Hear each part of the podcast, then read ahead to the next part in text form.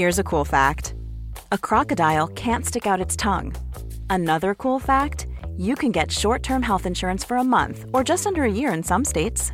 United Healthcare short-term insurance plans are designed for people who are between jobs, coming off their parents' plan, or turning a side hustle into a full-time gig. Underwritten by Golden Rule Insurance Company, they offer flexible, budget-friendly coverage with access to a nationwide network of doctors and hospitals. Get more cool facts about United Healthcare short-term plans at UH1.com. Everyone knows therapy is great for solving problems, but getting therapy has its own problems too, like finding the right therapist, fitting into their schedule, and of course, the cost. Well, BetterHelp can solve those problems. It's totally online and built around your schedule. It's surprisingly affordable too. Connect with a credentialed therapist by phone, video, or online chat, all from the comfort of your home. Visit BetterHelp.com to learn more and save 10% on your first month. That's BetterHelp, H-E-L-P.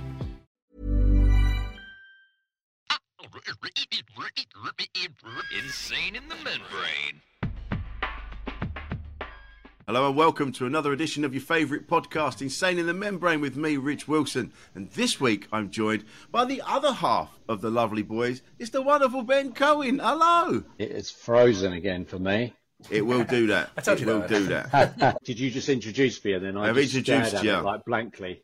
In the record, that's what it will look like. It happens every fucking time. I'm right by the router. I wouldn't mind. When we moved in and we said we want really decent internet, we want the best you can get. Oh yeah, we've got fiber optic bollocks in your area. And yeah. I was like, well, you shouldn't be using the word bollocks. I am a customer, and I was like, oh, we're you. And then I'm by the fucking thing. I'm by the window.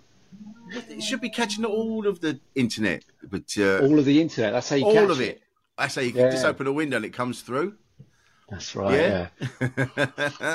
How are you, Ben? You all right, mate? You look like you're in your. Where are you? In your attic. That's very nice. I'm in the attic. Yeah. I've been up here. I've been zooming all day. I've just done a speed awareness course up here. I literally got off about half an hour ago. Yeah. It's weird, isn't it? Those things. I had to do one. I did when I first did one online. It took me all day. And now really? They've narrowed it down to 3 hours. Yeah, I think mine was less, actually. Mine was like 2.5 or, Yeah, but it was, it's very, like, patronising stuff. You feel like you're in a nursery school, you know, the way the questions they're asking you. Yeah. They put there's a picture on the screen with a 40 limit sign and a big 40 on the road. And they're like, now what's the speed limit here? And I'm like... I can't actually answer that out loud because I feel like it would insult my intelligence to just be like, is it 40? So, mate.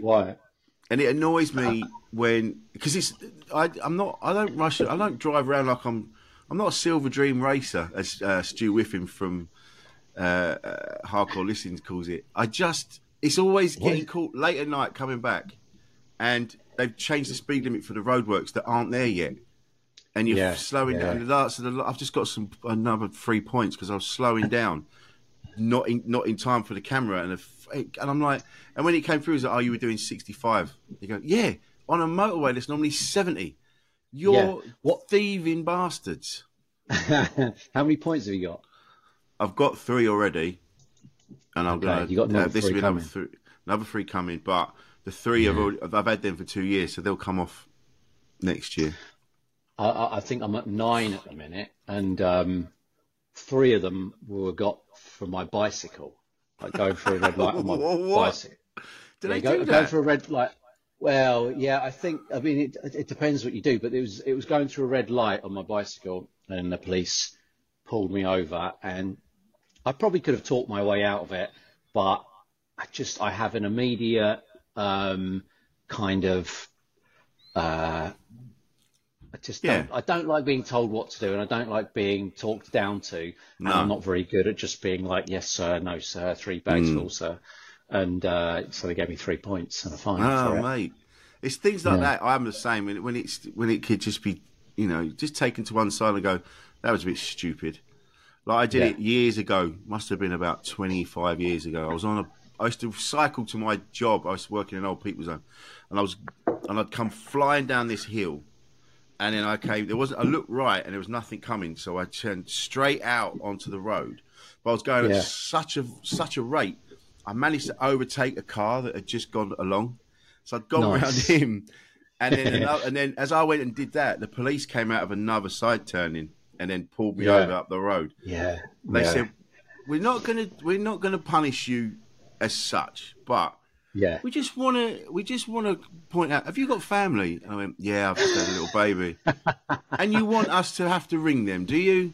Do you want us to take you round there in a bag and go, this is what Dad did? So is that what you do? Is that protocol? You take your person round in a bag? Yeah, they scoop them up like roadkill and stick them in a bag for life, the irony. And then they take it round. I believe this is yours. So yeah, I got done like that.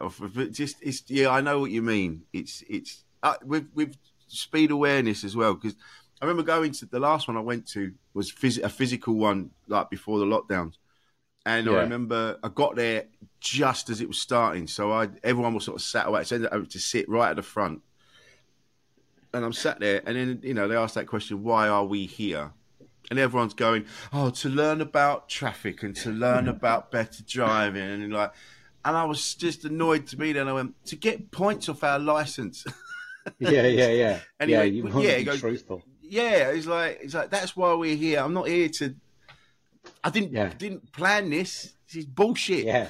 I mean, Joe, it's like it's stuff that you already know. Yeah. You already know it all pretty much. But it does. There is little bits of it now, which I guess I will. It will make a difference, I think. Yeah. I think it does make a difference. But whilst you're in it, you're just like, I'm a fucking grown-up. Don't talk to me like that.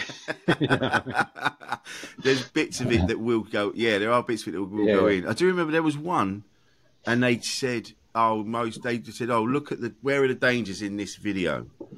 Yeah. And so we're all watching them, and then I went... Well, and then they go round, and I went, well, that there, and that there, and that there. And then she said... and then she was going, the trouble is most people... Everybody looks at the end of the bonnet. They don't look further than the end of their car. What you must do is blah blah blah blah blah blah, and she was going on for ages, and I just had to. I said to her, "Look, I'm not being patronising or weird." I said that I was a bus driver, and you do a course, driving course, where you sort of like you learn about road reading and planning, so you learn how to look further up the road and speed limits and things. So I said, and that's just never left me. So there's the irony that I'm here because I didn't look at a speed limit. Yeah. But I'm like that. I just don't like being patronised. Yeah, it's difficult, isn't it? Yeah, difficult. But we're nice people, Ben. Apart from that. Oh yeah, totally. No, I feel like I'm. I don't feel like I've got anything morally. I'm all good.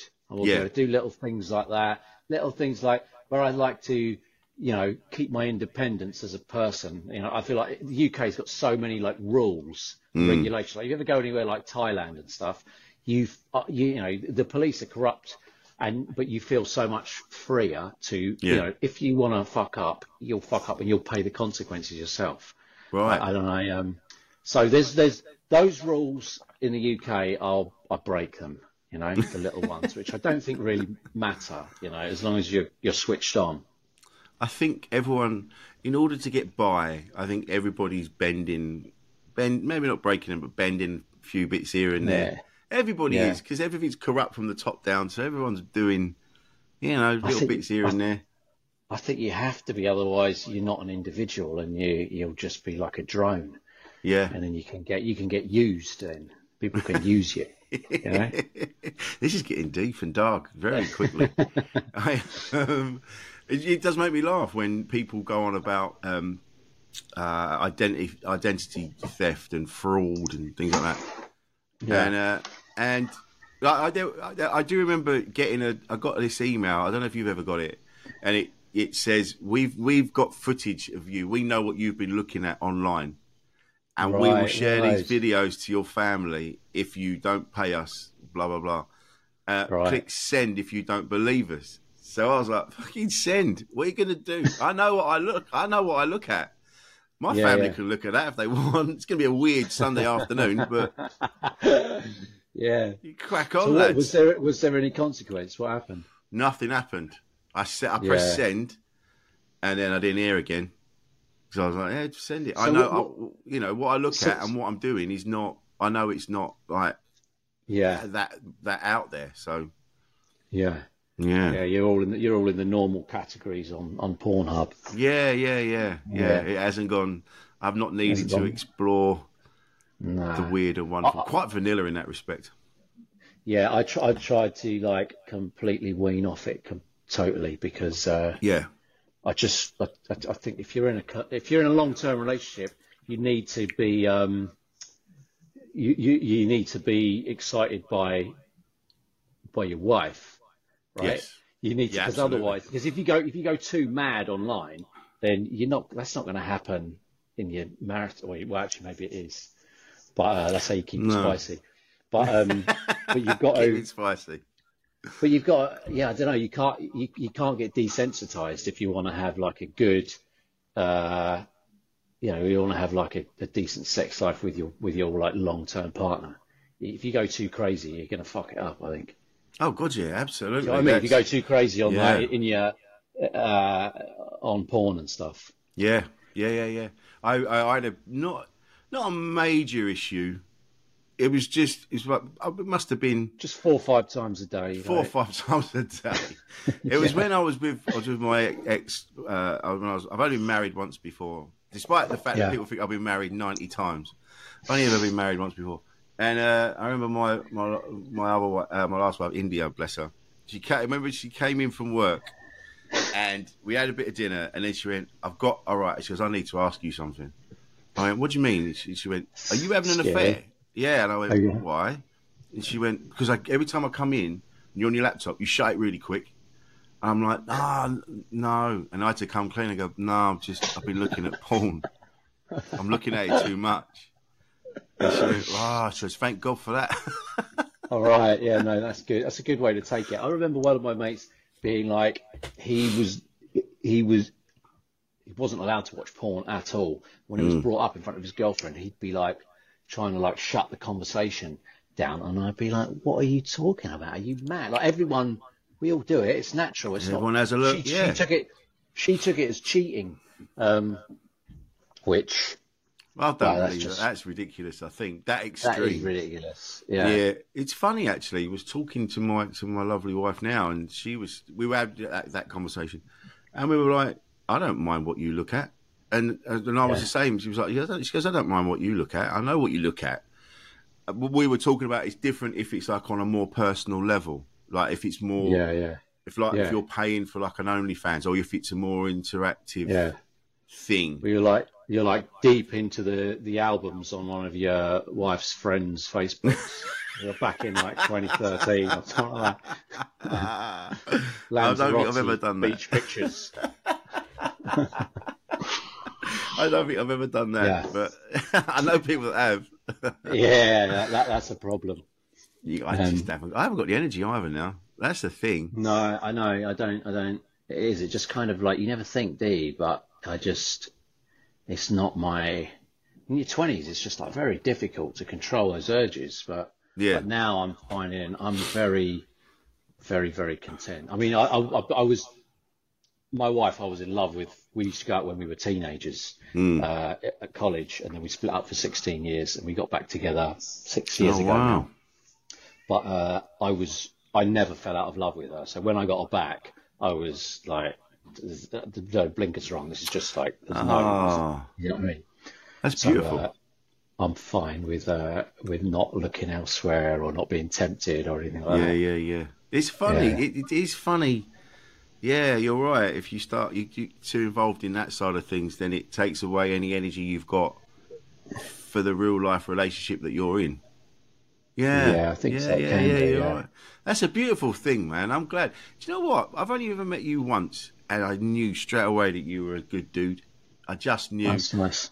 From our interactions briefly that we'd had online, and then meeting you at that gig the other week, I was like, this is a top dude. You got a good energy. And you have as well. I feel the same way. Thanks, mate. Yeah, it's just it comes through, doesn't it? Yeah, it does. And maybe it's to do with seeing your videos a lot, or maybe that kind of builds a connection before you meet the person. But Straight away, I was like, yeah, I'm going to get on with this guy. This is nice. This is nice. Yeah, mine and Willie's stuff online is very, like we get people, like kids, little kids, all the way through to like old people, all just loving it. It's very much wholesome vibes, mainly. And there's kind of like a, you know, like a love for each other, which kind of runs through it all. So that comes through, I guess. It's really nice. It's really, when we had Will on the other week, and he mentioned the same thing, where it's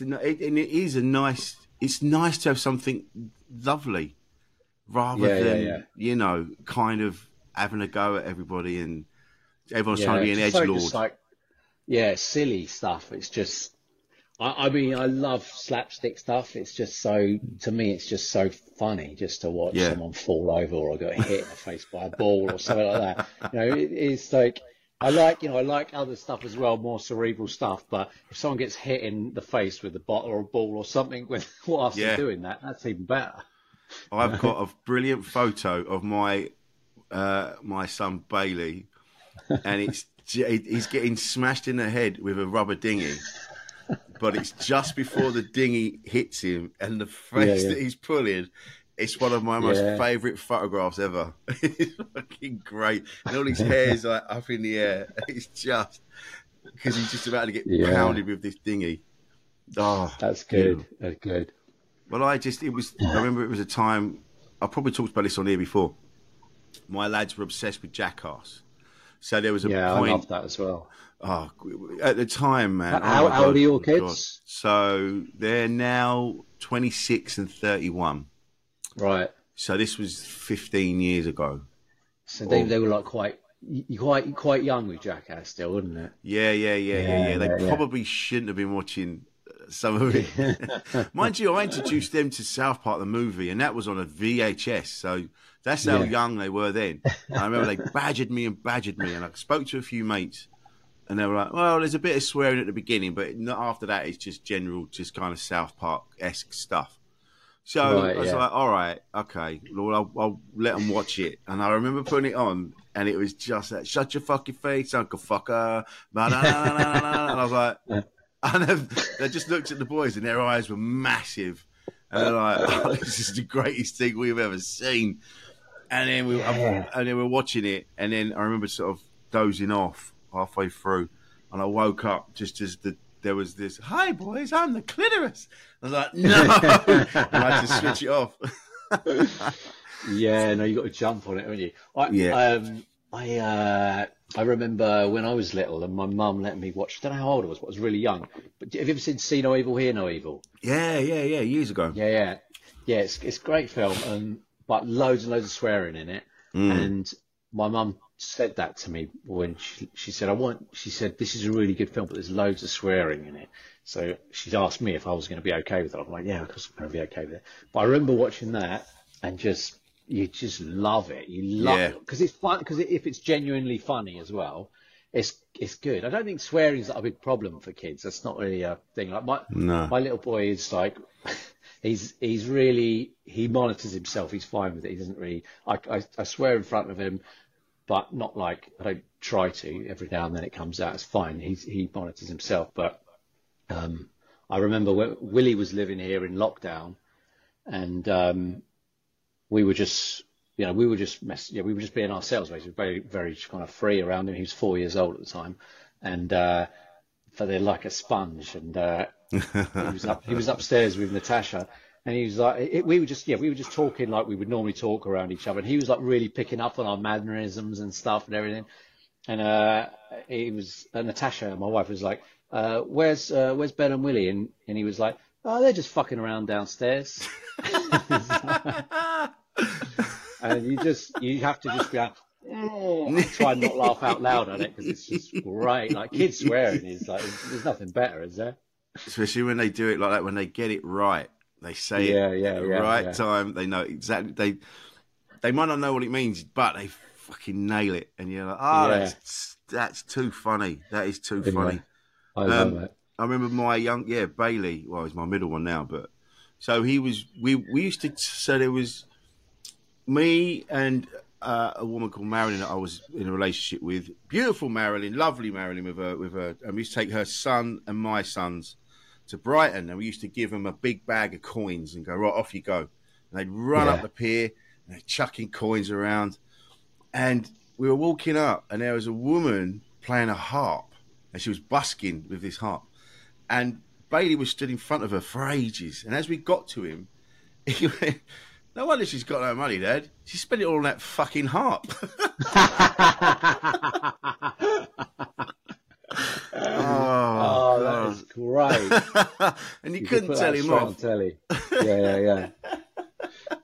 It was so really funny, so funny. But yeah, I get it. It's especially now when there's so much to see, and there's you know, like when I was younger, you know, there were certain videos that people talked about and copies went flying around, but now it's just all out there, isn't it? On the internet, it's just there. They can find it. We don't let our little boy have a phone or a tablet. No. Every now and then to Spotify, and I'm worried about that because I just feel like I'm going to lose him to it. It is scary. That it's really scary because it's so addictive. Yeah. And I reckon it's so damaging as well. And I think they'll look back on this era as like, you know, it's like smoking or something like that. You know? Yeah. Just having that free access to all of that. I think that's it. It comes up on there quite a bit, that kind of sense of, you lose that sense of excitement when you discover a new thing. Do you know what I mean? Yeah. Like I've used this example before. So I'm really big on my vinyl. I'm always buying records, and the feeling I get when I find this particular record that I've been after for a while that you can't get, I'm like, oh, I found it. That feeling. Yeah. You used to get that more often with things, and now it's just, definitely. You know, it's just there, isn't it? Everything's easy access. Yeah, it is. It totally takes like the wonderment away from a lot of things. Wonderment. That's a great word. Yeah. So with your parents, what were they? They sound kind of chilled when you were growing up. Yeah, my parents are cool. I love my parents, and I get on really well with them. Me and my sister we try and create situations where we're all together, like going away together in a house, like at Christmas. Natasha's family all come and stay up at my parents' house up in Essex. They've got quite a big place up there, and we can all fit in. So we have both families all in there, and it's amazing. Great all together. But my dad is basically, he's got a child's kind of ADHD mind still, and he was like, I'd never doubted his like love for us growing up, but it was a bit like volatile. Like he had a real temper on him, and it was like scary. And that was always like something to like manage, trying to like manage my, you know, my parents arguing. Yeah. But they always had like love for like us kids, and it was always good for us. And I don't know like what's better, like if they should have, like they stay together, because they're still together now, right? And they're like, you know, they've got nothing in common. But they care about each other, but they haven't slept in the same room for like, you know, 30 years or something. So it's a weird relationship, and you know they get on each other's nerves, but they also they care about each other. But yeah, it was basically, you know, no matter what your parents do, I think they fuck you up in some way. I think the reason this is what I think about stand-ups, right? Male stand-ups, especially, is like all of them didn't get some sort of approval from their dad. Like my dad is the most he's been impressed with me, I think, is when I got six free bags of coal from this kid. From this like place that was getting knocked down. You know, he's impressed by stuff like, he was impressed the other day when I reversed down this driveway into a parking space. But the stuff that I actually care about, he doesn't. There's no, I don't get it from him. You know what I mean? Yeah. So, I've just started getting it from my parents. They finally sort of get it now. Now they've seen. Yeah. There's things that are tangible. They go, oh, you've got like your show's on that channel. I'm like, yeah, and they're like, oh yeah, we watch that channel. I'm like, oh, okay. So now they get it. Yeah. Whereas before it was like, stop fucking around. Yeah, no, but it's like my dad's always, did your parents like want you to do something or be something or press you into anything else? No, my mum and dad have been pretty cool actually. I had a realization recently that they wanted to send me to a better school. They wanted to send me to this other school, and I made such a fuss about going to this school where all my friends were going. Yeah. And they went, all right, you can go to that school. But they really wanted me to go to this other, like, better school. And it's only like, it's taken me like nearly 40 years to go, I fucked that up. That was me. Do you think what was the school like? Do you think it would have been better for you to go to the other place? Or it would have been, shaped you? Or it would have been better for me academically, but then I've never been that academic, so it might not have done me any favours anyway. Who knows? I did well at school, but after that, like college, I was not, I just had, because you're controlled at school a bit, and in college you sort of, they let you go. And once I was allowed to do nothing, I just did nothing. And, so there was no pressure from your parents to do this or that, or? Well, there was at school, like, not for my dad. My dad was never really involved in the school work. He just like, I was telling he was kind of like, he's totally there, but he just doesn't know, like, he doesn't know what you should be doing at any one time or anything like that. Do you know what I mean? Yeah. So I was just telling my son this morning, because he was asking something about Scouts or Cubs or whatever it was. And me and my mate ran away from Cubs and Scouts. We were supposed to be all night there, and we ran away, and we were playing out front of the house on this like green grass there, and my dad came driving past, and we were obviously, he should have known that we were supposed to be there. I don't even, he was just like, "Hey boys, what are you doing?" Just like totally oblivious. So yeah, I can't remember the point of did your parents like pressure you into doing anything? Yeah, like, no, any kind of particular job, or because I know my mum and dad, they weren't. There's not so much pressure, but it was always like, get a job, learn a trade, and then you've always got something to fall back on. My dad was more. Because my dad went to art school, so my dad was more like, look, whatever you do is what you do, just as long as you're getting paid to do it. And mum was always more like, get a job, just doesn't matter. Drive a van, drive a bus, dig a hole in the floor, do something like that. Yeah. So I've had that, but they've kind of gone along with everything I've done and rolled their eyes along the way. my folks have done the same thing, really. I think I went to university I started after college. I did a printing apprenticeship, right? And the only reason I did that is because someone in a college class was like, "There's good money in printing." And I was like, "I'm going to be a printer." So I went and started up an apprenticeship for that. And it's the most boring fucking job you've ever seen. Yeah, you're sat by this machine. And you just sat by it all day, and you have to check like this little colour thing to make sure the colours match up so the things get printed like crisp. But other than that, there's not a lot to do. And there was a filing cabinet full of porn magazines by my machine, and so I was just like flicking through those during the day, and sitting on this seat. And I was like, I don't really know what you do, And then I came in one day and I saw the seat had gone, and I was like, are they trying to tell me something without actually telling me? So I built a seat out of pallets, and then I fell asleep on it. And then the guy's like brought me up to the office, and he was like, look, he goes, I don't think this is working out. And I was like, what? I was like totally shocked. And he goes, I think you'll thank me for this in years to come, but I don't think this is for you. And like, he was so right. It was just like, if I'd have just carried on down that path, I don't know. I can't imagine doing a job where you have to do the same thing every day and it's just your life. So I went to university after that, and I didn't really know. My mum was disappointed that I got kicked off of this apprenticeship, right? And I just panicked. I was like, don't worry, Mum, I'm going to go to university. I thought that'll make her happy. And I didn't know what I was going to do. But I knew I liked cars at the time. I was like petrol head. So I chose a motorsport design and engineering degree. And the only place did that was in Swansea. It was like Swansea and Farnborough, I think. And I went to see Farnborough, and it's just like desolate town. One of those like outskirts towns where there's just like nothing. You ever been to those where you gig at them and you drive at them, and you're just like, I don't even know why this place exists. You know? Yeah. Like that sometimes. Yeah. Just like, just move. It's so bleak, so bleak. So I was like, I've not been on a farm, so I chose Swansea without going there, and I it was awesome. I loved it, but I didn't really. Again, the degree, I didn't really work at the degree. I just did what I had to do to get by.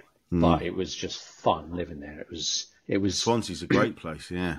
Swansea's amazing. I stayed there for, the course was 4 years and I ended up staying for 7 years. I bought a place there. And I was just wasting time. I had to leave there in the end because I was having fun, but I was doing nothing. I was just getting nowhere. I've got a lot of love for Wales.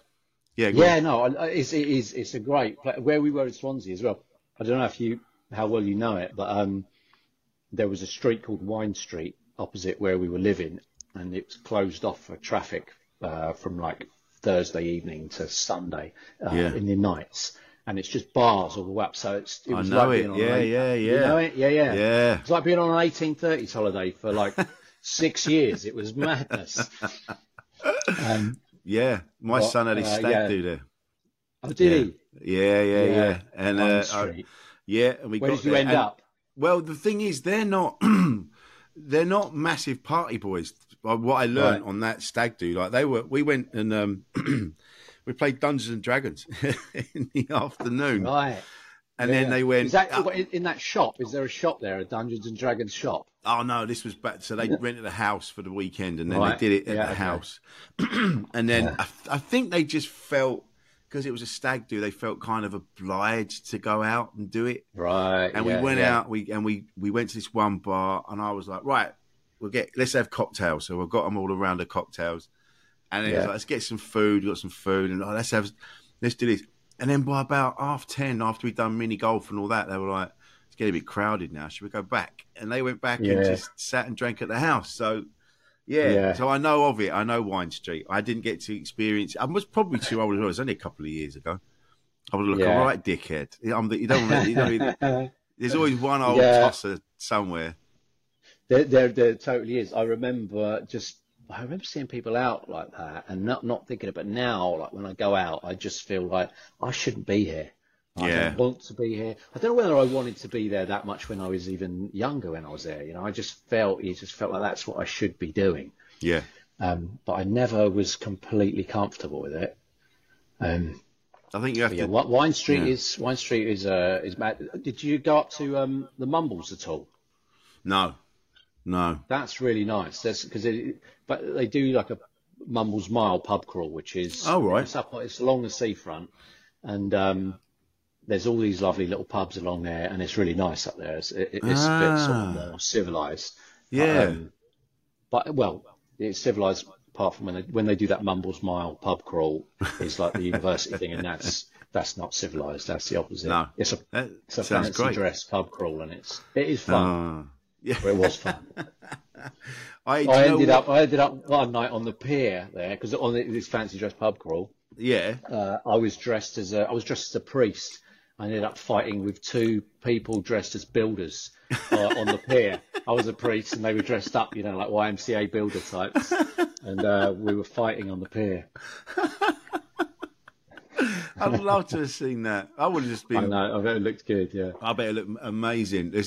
I love this video footage online of like dinosaurs having a good kick in, and those are great. I'm not saying that violence is. I'm just saying when you dress up, it is. Yeah. It's very fun.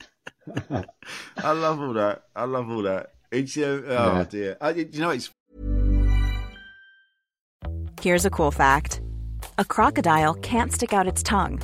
Another cool fact, you can get short-term health insurance for a month or just under a year in some states.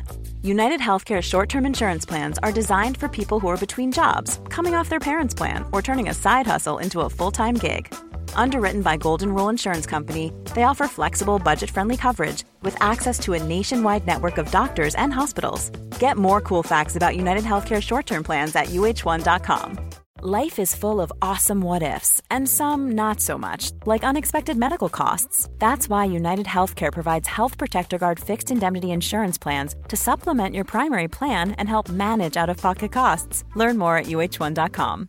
This is Paige, the co-host of Giggly Squad, and I want to tell you about a company that I've been loving, Olive & June. Olive & June gives you everything that you need for a salon-quality manicure in one box. And if you break it down, it really comes out to $2 a manicure, which is absolutely insane. It's also so easy to get salon-worthy nails at home with Olive & June. The difference between how your nails used to look when you did them yourself and now with the Manny system is a complete game changer. The best thing about Olive & June, too, is it's a quick dry. It dries in about 1 minute, lasts for 5 days, and full coverage in up to 1 to 2 coats. Visit oliveandjune.com/perfectmanny20 for 20% off your first system. That's oliveandjune.com/perfectmanny20 for 20% off your first system. Funny, as I get older, I'm glad that I'm aware of where I'm at age-wise, because I don't want to be a tragic old git. There's a friend of mine, beautiful friend of mine, and their daughter and boyfriend came to a gig in Brighton. Yeah. And then afterwards, they were like, "Oh, just gonna have a pint, gonna have a pint." I was like, "Yeah, fine." So we went and had a pint with them, and they're like, I think they're like 19, 20. So we're sitting in the pub and we're having drinks and that. And then they were like, and then a few more of their mates turned up. And then they were like, "Oh, we're going to go to this other bar. Rich, come with us. And I was like, all right, I'll go to that one. Yeah, I'll go to that one. So then we go to that. And then now this one's rocking. And we're in there and I'm with them and they're all like 19, 20. And I'm 51. And I'm like, oh, and they start doing shots. And I was like, oh, for fuck's sake. All right. So I did that. Oh, we've got our mates on the door of this club that's just opened on the seafront. We're going to go down there. Oh, fuck. So I get dragged down there, bless them. And we get in there, and then we get given VIPs, which is always, you just cut off from the fun. So now I'm in this VIP bit, and I just slid off. I did that. I just went. And it's so bizarre, that VIP thing, isn't it? Yeah. Who goes in there and what they think of themselves. It doesn't matter. The rest of the place is jumping and you're stood in this weird corner. It's such a weird thing. The whole thing going out is all like you can see people's, like you can see inside people, can't you? I think when you're out in those, you know what I mean? You can see people's like egos and their fears and what they think is important. Yeah. It's quite fun to people watch like it, but I can't get involved with it, like on a level, like seriously, like I'm there to be there. I am a VIP. Yeah. Or just like being out in those places. I'm like the most enjoyment I can take out of it is people watching. Yeah. You know? And it depends. Like if the music is something I really like and I can dance, I can get into it that way. If it's something I love, then I can get into it.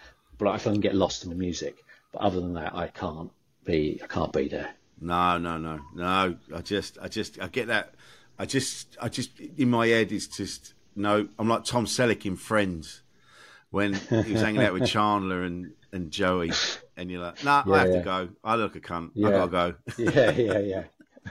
But how? So what do you make of the? So the minute we're in the middle of this massive mental health breakthrough. Everyone's talking about it. The conversations are happening left, right, and centre. What do you make of it all? How do you feel about it? Is it something you benefit from, or do you think it's gone too far? Like it's something... I mean, I do. If I'm brutally honest, I think a lot of people are very soft. Mm. I do think I think it's like I don't want to like muck people in with genuine, but I think a lot of people have genuine problems. Yes. And I think it's definitely a good thing. It's like anything. When it's like a movement, there's a step forward, good things happen from it, and then there's also people that take advantage of it and be like, I'm also mentally ill and, I'm offended if you look at me like that or too long. You know what I mean? But, so I think it's a good thing, but also there are some people where I'm just like, you're too weak. You're too weak, and you need to be wheedled out of existence. So this is just natural selection. I think there is an element. Yeah, there does have to be a moment where you have to go. You have to try and dig in and go right. I need to. I do need to. Yeah. Get into this I'm probably. Like every generation has got the older generation, which don't get the younger generation, and I'm one of those probably. Mm. But yeah, there's just like a weakness and a complainingness sometimes. I'm just like, I've got no patience for. Yeah. And yeah, it just seems to slow up doing things, and I'm just I haven't got time for that. No, well, someone was telling me the other day they were in a coffee shop or a restaurant place, and the food turned up, and they were getting charged like something like 15 quid, and he's like, and it turned up, and he's like, this is bollocks, this is actual bollocks, and he's called the person, the waiter over, and went, excuse me, mate, I'm really sorry, but this is obscene. This isn't what this is outrageous. Then the person went off, came back with the manager, and the manager went, you've upset our staff member with your attitude. And he's like, I'm just telling you that I don't want to be ripped off. This is disgusting. And they went, and they brought over the card reader, and they went, we want you to pay now, and when you finish, we want you to leave immediately because you're not welcome in this establishment. And all he did was, and I know him, and he's chill, and he just went, all I did was say, I'm not happy. I'm not happy with this. Yeah. And they went, oh, I'm offended. You were rude to me. It's like, I wasn't rude to you, but some people are going to be rude. This is, I know. Some people are going to call you a cunt. You got to deal with it. I think it's a necessity as well for some people to call you a cunt, because otherwise, you're going to crumble when something real happens to you. Yeah. I think I'm very sympathetic if it's deserved, but if it's not, I'm also critical of that. I feel like I do get. Yeah. I want people to open up. I want people to talk to each other. I do want that, but I also want people to realise that sometimes you have to do. You're going to have to face some shit, and you're going to have to face it head on. You can't. Yeah, no. It's easy to go, oh, I'm not going to go out today. I don't want to face that. And I say that as someone who's done that very thing. There are things now that I still haven't dealt with from 2 years ago. Scared of them. They've become so big now. Yeah. I just got to deal with it. I think generally, I think it's a good thing for, for people, for communication between people, especially like, I don't know, there's things that like, so there's no way that my parents would ever have apologized to me for something they did. They were never wrong. Do you know what I mean? Whereas now I like, if I do something wrong or I'm in the wrong, like you make mistakes as a parent, you're fallible. But I think like from my generation, you don't realize that about your parents until you're like maybe in your mid-20s. You're like, oh, God, they're just people. And then you kind of have like a realization about them. Whereas now, I mean, I think it's a positive thing where if, you do something, you catch yourself doing something wrong, you admit it to your kids and you have a conversation about it and they kind of understand that. And that I think is a good thing. Like just knowing your parents are fallible and that they're human. And you can have a conversation with them. They can do things wrong, and they forgive you for it. And I think you grow more. Both of you grow more in that sort of process. Yeah, definitely. Yeah. I've said this loads on here that with my eldest boys, I've actually sat down with them, and I've actually said, "Oh, I could have been better. I could have been better, and I'm sorry." And they, and that's the other thing as well. When they turn around and go, "No, you're all right. And you weren't that bad. You know." Yeah. It's just they understand, like you said, they've got that they've made that realization. Oh, you're a person, and you got your own person things to deal with. Yeah. Have they ever brought up any specifics ever, or have they whenever you've done that or said that they're in a time like a specific time where they've identified or you have?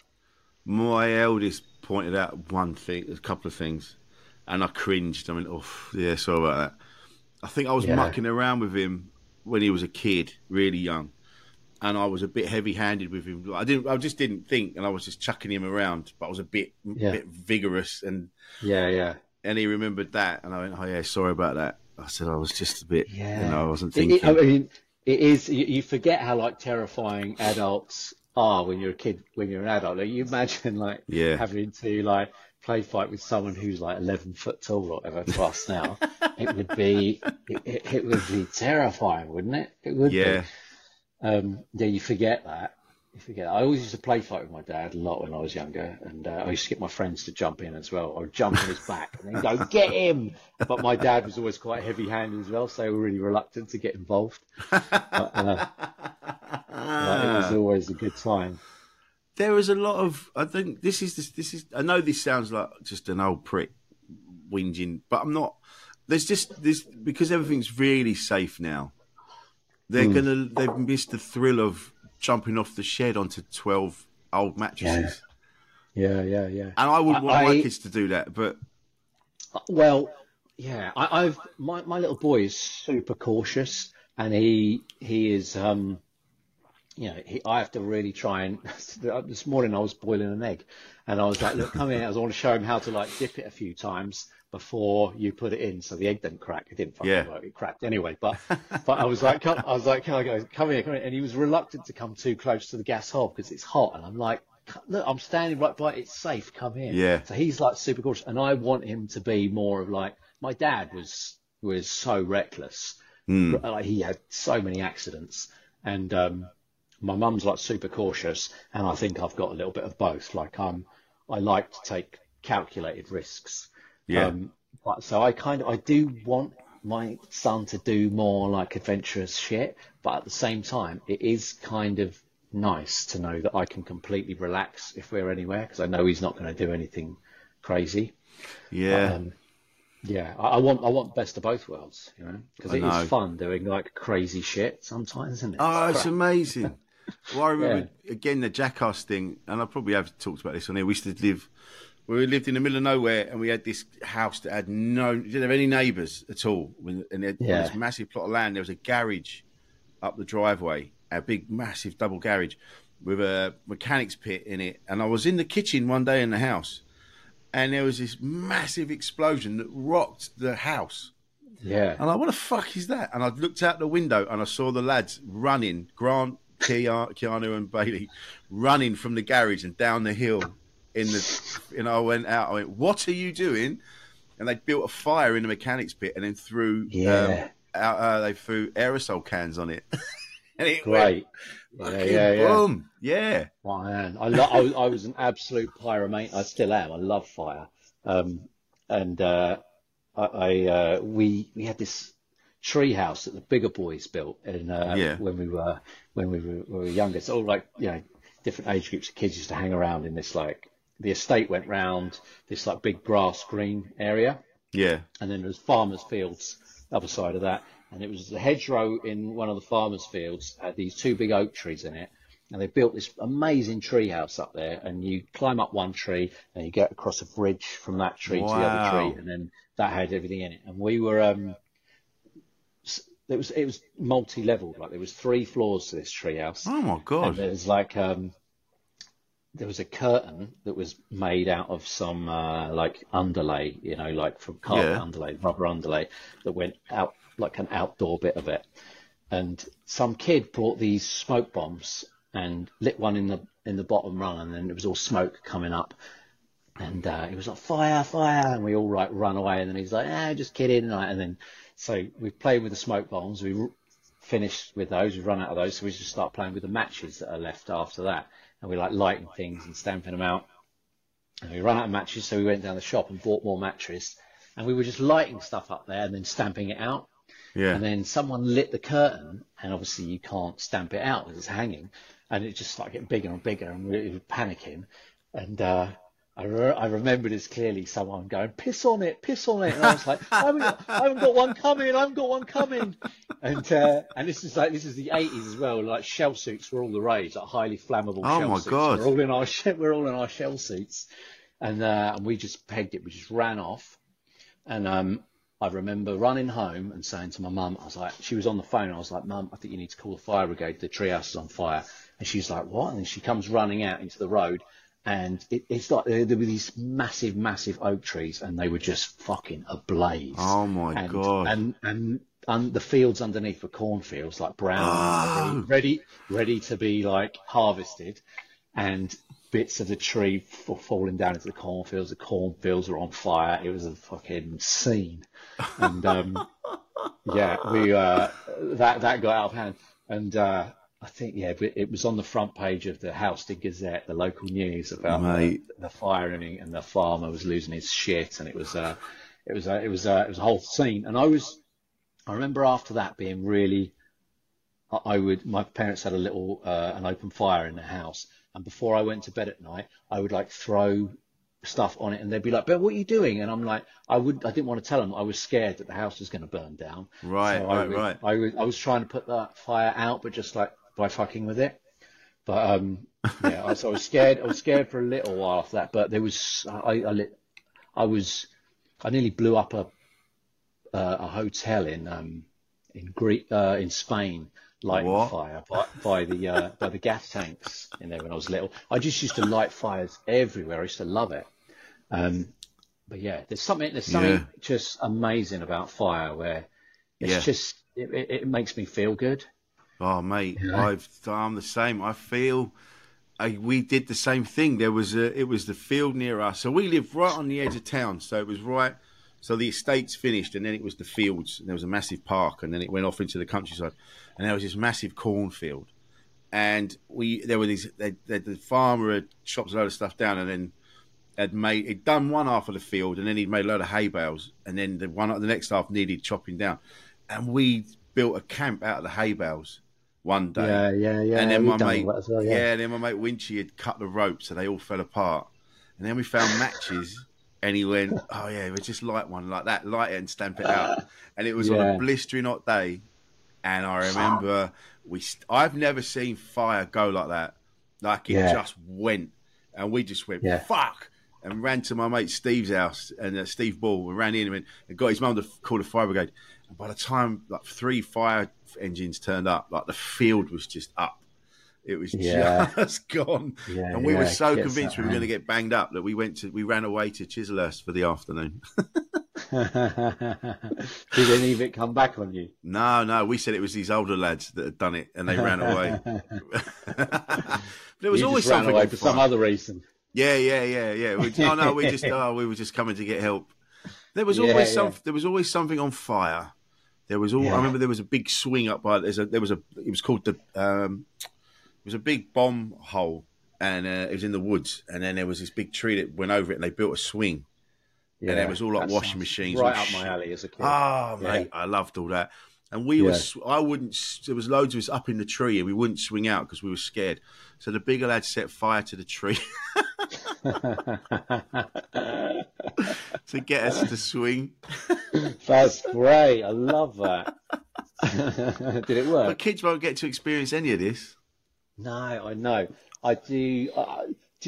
Statistically, I wonder if it's safer now for kids or not. I don't even know if it is, because you wouldn't let them just like go out. Like, there's no way. Yeah, I'd go out for the day, and I'd be back in the sort of. I'd be back whenever I was hungry, just to eat. Yeah, you'd just be gone for the day. Just on adventures. Loved it. Just out shoplifting if you were hungry. Or... Yeah. I remember one of the kids that I didn't get into shoplifting until like I was later in life. But when I was younger, I remember I got caught actually when I was a little kid in the supermarket and stealing a lemon sherbet. I forced my friend to steal one as well, and then we got caught, and he started crying. But I didn't. I remember a kid at my school being like a kleptomaniac, and he loved it. We would just go out nicking in the afternoon, and then just throw the shit in the river, like not to keep it, just like nicking it. Just nicking it. Yeah. I remember the thrill of shoplifting. I'm not saying people should, but getting away with it, and then you'd go home and then look at what you'd nicked. I think with today's, how much it costs, I think as long as you're stealing from like big corporations, I've got no problem with it. I think ahead. No. Tesco, Sainsbury's, whatever you can get, just do it. Yeah, if you can do it, do it. Yeah. But people are though, that's the thing. That's how bad things have got. You're forced into it. Yeah. And you see on the news, they go, oh, people are nicking baby formula to sell it on. I go, no, they're not nicking it to sell it. They're nicking it because they need it. And it's 15 quid a pop. It's disgraceful. It's things like that that upset me. And I have to make sure I'm pretty chill when I leave the house. Otherwise, I feel I'm going to have a Michael Douglas moment and lose my shit over a can of Coke. Yeah, I was talking about that film the other day. I'd seen that. I saw it once, long time ago, but it's stuck in my memory. Just that bit of him losing it, because it's so frustrating when you come across someone who can't think for themselves at all, and they're just the computer says no type stuff. It's I worry about that. I feel like it highlighted it in like COVID times where they told everyone what to do and they just fucking did it. To me, that's scary. I was still very much sort of free in what I did and my movements, but to me, it's scary how, just how much people just do what they're told. Especially when it's by people that, as has been shown, one, aren't following the rules themselves, and two, are so inept at what they're doing. They're just, they're all shysters. They're all fucking thieves. They're just out for themselves. Yeah, when someone's been like proven to just lie and bullshit in the past, I don't understand why you think they're not doing that now, or they haven't got any personal gain. So you know what I mean? And you're like, oh yeah, of course they're out. They're looking out for us this time. Yeah. But apart from that, everything's fine, Ben. Everything is fine. No, I am like a generally, I'm like all good. Like to me, basically getting back with my now wife, it was just, to me now, everything else is a bonus. Like, so I've reached like a level of like complete happiness, I feel like. And everything else now is like extra shit to me. So I'm fully happy.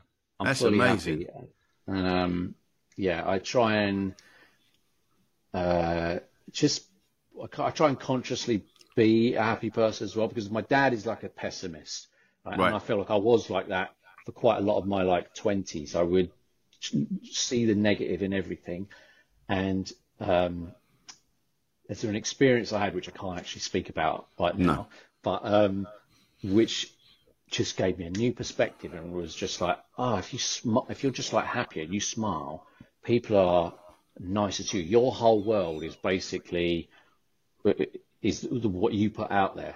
It's reflective. Yeah.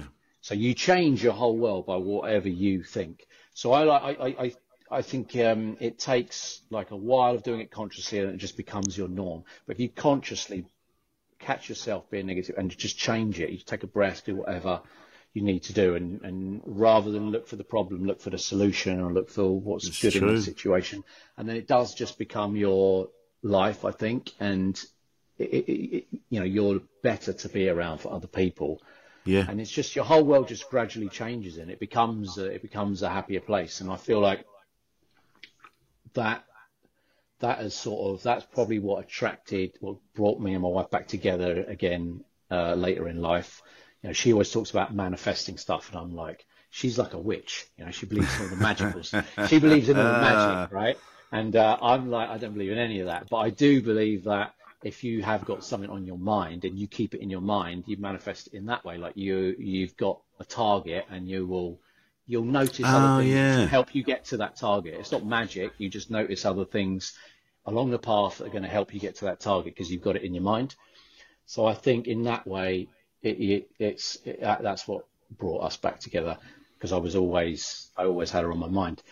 And mate, and you kept in touch all that time? No, we were connected. We were connected on social media, but we didn't. I actively didn't look at her or contact her or anything like that, because I just didn't want to put myself through it. So I just sort of like cut everything away. Out of her. She would like message maybe on birthdays once, every now and then, just say happy birthday. But I got an anonymous Valentine's card sent through saying, it said I should have said yes on it. And I didn't know who it was from. There was a couple of names which it could have been. So I went on like a quest to try and find out. Yeah. And it came basically, the card came with letterheaded paper from the Savoy Hotel with a note, because it didn't go straight to me. The card went to a friend of mine. Right. And because she didn't know where I lived, and so can you get this to this letter? Said, can you get this to Ben? And it was on letterheaded paper from the Savoy. So I went down to the Savoy with the card and the note, and I was like, can you check if any of these names have stayed here? And they were really cool, actually. They went and they checked stuff out for me, and it came up blank. And then I got my mate who won the X Factor like 12 years ago. He's got like 1 million followers on Twitter to like tweet it out. And it did this kind of like mini viral thing online. Oh, and, what? Loads of people were like coming up with names suggesting like for my past, and most people were suggesting Natasha. And I didn't want to like contact her directly and be like, was it you that sent this card? Just in case she was like, no. And I'd be like, yeah, no, don't worry about it. I've been thinking about you for 16 years either. Don't worry. So, so I think I didn't want to do that. So I didn't ask her. I just kind of like, I pursued, I wanted some kind of definitive evidence about who it was before I approached anyone. So I kind of forgot about it. And then she was putting on an event, in May. So this was in February. And then I kind of forgot about it after a little while, and I stopped trying to chase down any leads. And then she put on this event in May, and it was basically she was a memorial concert that for her dad. Her dad was in a rock band in the 60s, and he died like 4 years previous. And so they're putting on this like that there was a memorial concert, and they were showing a film of it at the Curzon. So I was like, because I was really good friends with the family when we first went out, I was like, I sent a message saying I'd love to come along to this if it's cool. And she was like, yeah, come down. I'll put you on the guest list. So I went down to it, and I arrived there late as well, which I fucking was kicking myself for when I first got there. Because I was like, I was just the first 15 minutes couldn't concentrate. I was like, you fucking idiot. I was like, your one chance and you fucked it up, you moron. And and then I saw her like after, because she was on stage for a Q&A afterwards, and then there was a little after party thing, and I saw her at that, but everyone kind of wanted to speak to her, so we didn't really get much of a chance to talk. So we said, should we like meet up for a coffee, like catch up? And we did that like a couple of weeks later. And then we met up the day after, and the day after that, and the day after. I didn't really know what was happening. Are we just like being friends, or what is this? And then kissed on I think it was the fourth or fifth day. Yeah. And she was like, she goes, I've got, I want to tell you something. And I was like, what? And she goes, I don't want to tell you. I don't know if I should say. And I was like, what is it? And she was like, it was me that sent you that card. And I was like, I was like, fuck off. I was like, I've been in love with you for 16 years. Because I thought I was trying to have to win her back at the time. So right. I see. As soon as I knew that it was her, like she was trying to get me back too, I was just like all in straight away. I was just like, I'm still not in love with you, and yeah. So it was all from then ahead, because my son is my stepson. It's her son. But any other relationship where someone had a child, I would be sort of very careful treading going into it. But because it was her, I knew it was just kind of like full on straight away after that. And I've got like a great relationship with him now, and it's just great. It's all good. Yeah. Oh, Ben, that is such a lovely story. Yeah, such a lovely story. What? Yeah. And that's mate. Ah, that's lovely. That's really made my heart sing. What a beautiful thing. Honestly. Ah, mate. What rock band was it? Cream. Fuck off. Yeah. It's the singer Jack Bruce. You're fucking kidding. No, that's my father-in-law. What did you say? Fucking hell. Cream, one of the greatest bands that ever were. Oh my God. Yeah, I mean, I didn't, when we first went out, I didn't even, I wasn't into that type of music then, and I had no idea who he was. You know, I was just like, I understand he's in a famous band or whatever. And, but afterwards I was just like, I remember people saying to me, that's my favorite band. So I was like, fucking hell. I was like, that was amazing. And now, and she's gone. It's all gone. I was like, fuck. Yeah. But, fucking hell, yeah, man. No, he died by when we got back together. But yeah, I mean, they're just amazing. Like some of the most iconic songs, you know. Yeah. And they were the biggest band in the world for the 2 years that they were together. They were massive. Yeah. They're mate. Yeah. Ginger Baker, one of the greatest drummers that's ever lived. Yeah. Oh my God. And it's funny because I sort of know Steve White, who was Paul Weller's drummer. I remember having dinner with him. Right. And I said to him, and I stupidly, I was a bit pissed. I'd watched the documentary about Ginger Baker, and then I said, how big a cunt was Ginger Baker? And he went, not at all. He goes, he was an absolute sweetheart. He goes, that documentary did him no favours. They stitched him up, but...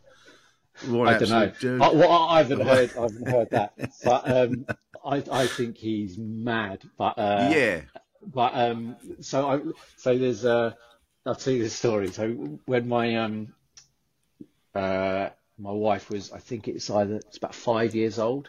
Her and her sister were on the tour bus with with the band go along. And Ginger Baker was sat with his legs across the aisle. And they walked up. They're just like 5 and 6, and he had his legs across the aisle. And he just looked at them and just went, "I fucking hate kids." I'll take it back then. Yeah. No, I think he was volatile. I'm sure he was nice to certain people, but you know, I think people as well who are that good at what they do are often a little bit, you know, they're a bit tapped. Yes, you know, definitely. A bit single-minded, so they don't care so much about other people in the other world around them. Yeah. Oh, no. Mate. Oh, what a beautiful way to finish. Ah. Yeah. See, I could get lost talking about music all day. Producer Paul, I'd bend his ear over this shit. Oh, mate, Ben, this has been wonderful. Where can we find you on the socials? Instagram. I mean, the thing I like to promote on Instagram and TikTok most is The Lovely Boys, mine and Willie's page, at the Lovely Boys. And my personal one is at Ben Cohen Comedy. I'm on most things. And that's it, yeah. Fantastic. Ben, honestly, it's been a real pleasure to have you on. And we'll be having you at Tunbridge Wells on the 18th of Feb. Looking forward to that. So that'll be a good night. It's such a great crowd. Do you compare that? I compare it, and they're always up for it. And it's in a little basement under the Sussex Arms, which is a music venue. It's only little, but we have a great time. You'll have a great time. We'll have a great time. I'm looking forward to it. That sounds good. It's going to be great, mate. Thank you for listening to us, everybody. This has been Insane in the Membrane. This has been Ben Cohen of The Lovely Boys. I've been Rich Wilson. Thanks to producer Paul as well. And we'll see you next time. Insane in the Membrane.